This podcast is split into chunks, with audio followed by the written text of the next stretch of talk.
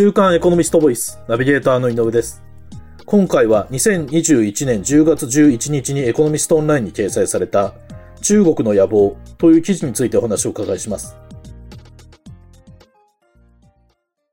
週刊エコノミスト編集部の稲富さんにお話をお伺いします。よろしくお願いします。はい、よろしくお願いします。えっ、と、稲富さん、この記事では、アフガニスタンでのタリバンの快進撃と政権掌握の裏には、えっ、と、中国が書いたシナリオがあり、えっ、と、そのきっかけは2016年に起きた、米軍によるタリバン指導者の暗殺だったと、こういう指摘がされてますが、えっ、と、これはどういうことなんでしょうか？えーとですね、まあ、もともとこの習近平さんが国家主席になった後にですね、はい。まあ、彼としてはこの地域一帯をですね、まあ、その中国の巨大経済圏、まあ、一帯一路に取り込もうと考えたんですよね。なるほど。えー、まあ、まあ、もともとこれは、あの、あれですね、まあ、昔からの、あの、まあ、こ交通の要所でもあるんで、ええはい。まあ、その流れでですね、えー、まあ、習近平さんは16年の1月にですね、はい。はい。まあ、アフガニスタン政府と、うんまあ、タリバンの和平を目指してですね、うん。まあ、あの、中国、パキスタン、アフガニスタン、あと米国によるですね、中、調整グループを誕生させたんですよ。はい、はい、はい。で、まあ、そういうのが背景にあったんですけども、はい。まあ、そうした最中のですね、16年5月にですね、うん。まあ、アメリカがそのタリバンのですね、はいえっ、と、まあ、指導者である、まあ、マンスール氏を殺害してしまった、暗殺するという事件がありまして、はいで、これをきっかけにですね、うんまあ、それまでタリバンはですね、この4社のあの、調整グループの交渉には参加していなかったんですけども、はい。これ、この暗殺をきっかけにですね、タリバンがこの16年の7月にあえー訪中しました。うん、うん。で、その時にですね、えーまあ、中華にですね、うん。まあ、あの、我々タリバンっていうのはですねあ、まあ、アメリカやその NATO のですね、侵略の被害を受けていると、うん、うん。まあ、なんとか助けてくれないかという助力を求めまして、うん。まあ、これからですね、そのタリバンと中国の連携が始まったと。うんまあ、そういう流れがあるということですね。その自分たちの指導者をアメリカに暗殺されてしまったタリバンが中国に支援を求めたと。そういうこと。ですね。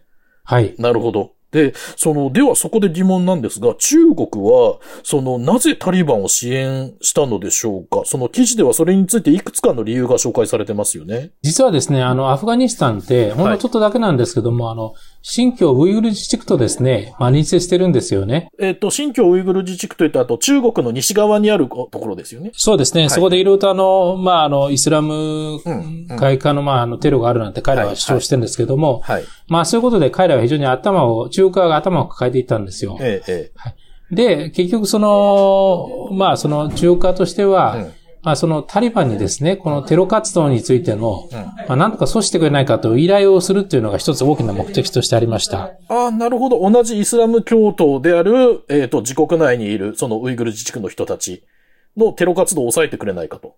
はい。とということがあって、そそういう意味でそのタリバンと中国の利害が一致したってことですよね。なるほど。それと同時にですね、まあ、アフガニスタンってですね、非常にあの、貧しい国なんですけども、実はあの、銅とかレアメタルなんかが非常に宝庫でありまして、そうなんですか？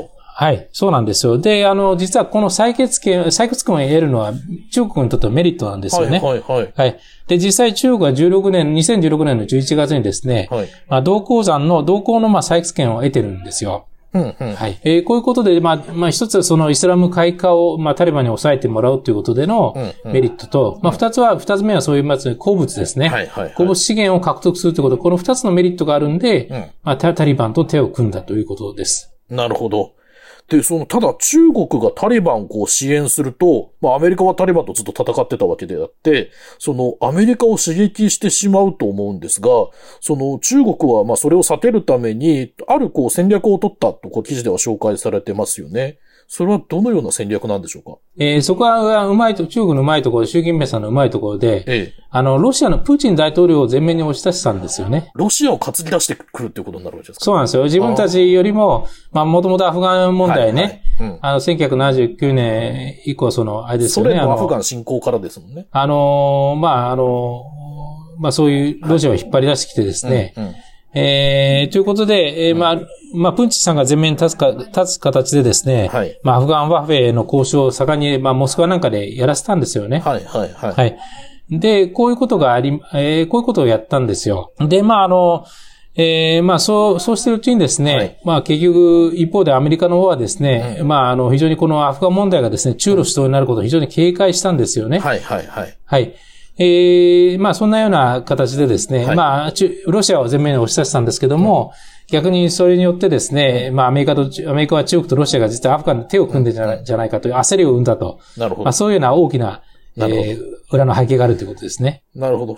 で、その記事でも、その、そのような、まあ、中国、中ロ、中国とロシアですね。中ロの思惑に気づいて焦ったアメリカは、その、戦っているはずのタリバンと秘密裏に会談を行って、まあ、それがアフガニスタンからの米軍撤退に結びついていくことになると。こう紹介されてますよね。はい。あのーそうですね。今言ったように、その、やっぱり中ロ主導になったことで、やっぱりトランプ大統領が密かにですね、うん。えー、まあ、非常に焦ってですね、まあ、タリバンと交渉したんですよね。そうか、この時期アメリカはトランプ政権なわけですもんね。そうなんですよ、うんその後ですね。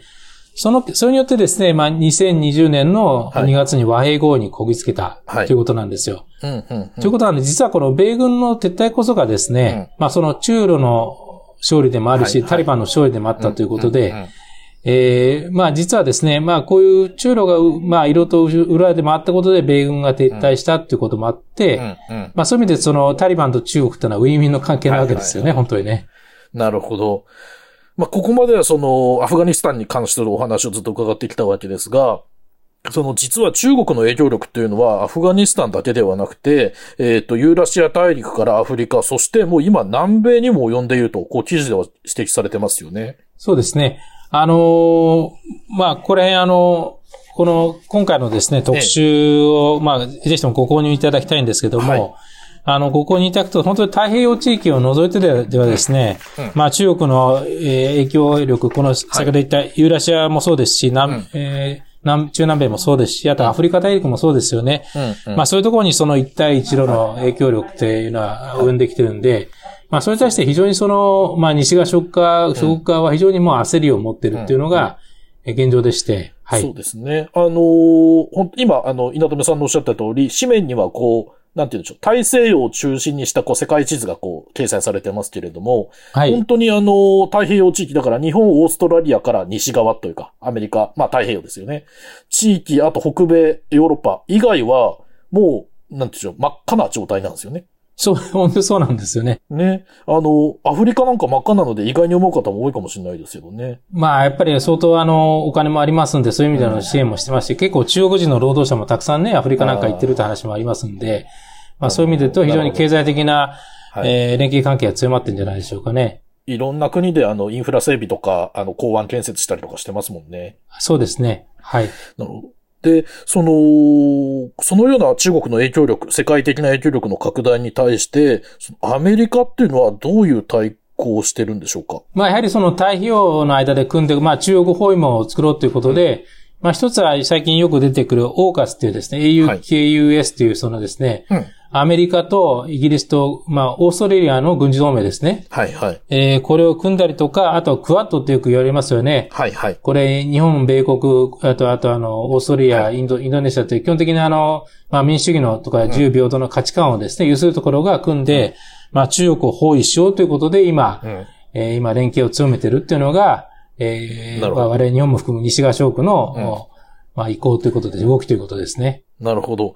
えっ、と、ではその、そのようなそのアメリカの対抗策と中国封じ込め策というのは、えっ、と、順調に進んでいると言えるんでしょうか？また今後世界っていうのはこうどうなっていくんでしょう？最後にこれについて教えていただけますか？例えば、その西側諸国の結績結結束にしてもですね、実はあの、ね、ご承知のように、最近あの、はい。オーストラリアとフランスの間の間でですね、はい。もともと通常潜水艦をですね、はい。一緒に作ろうって製造契約があったんですけども、はい。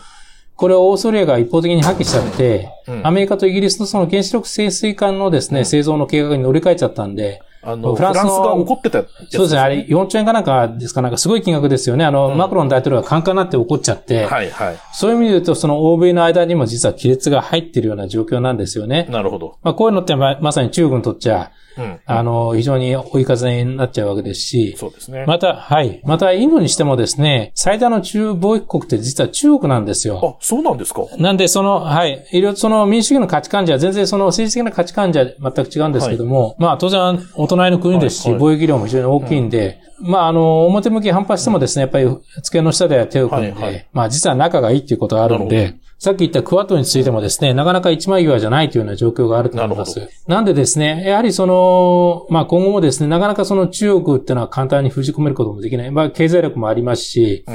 まあそういうそういう政治力もあるんで、うん。まあやはり、あの、そういう中でですね、我々日本としては、うんなかなかあの、ね、隣国中国と、はいまあ、はいアメリカという大国に挟まれながらですね、うん。どうやっていくかっていうのは非常に、我々日本人にとっても非常に頭の痛い問題だと思います。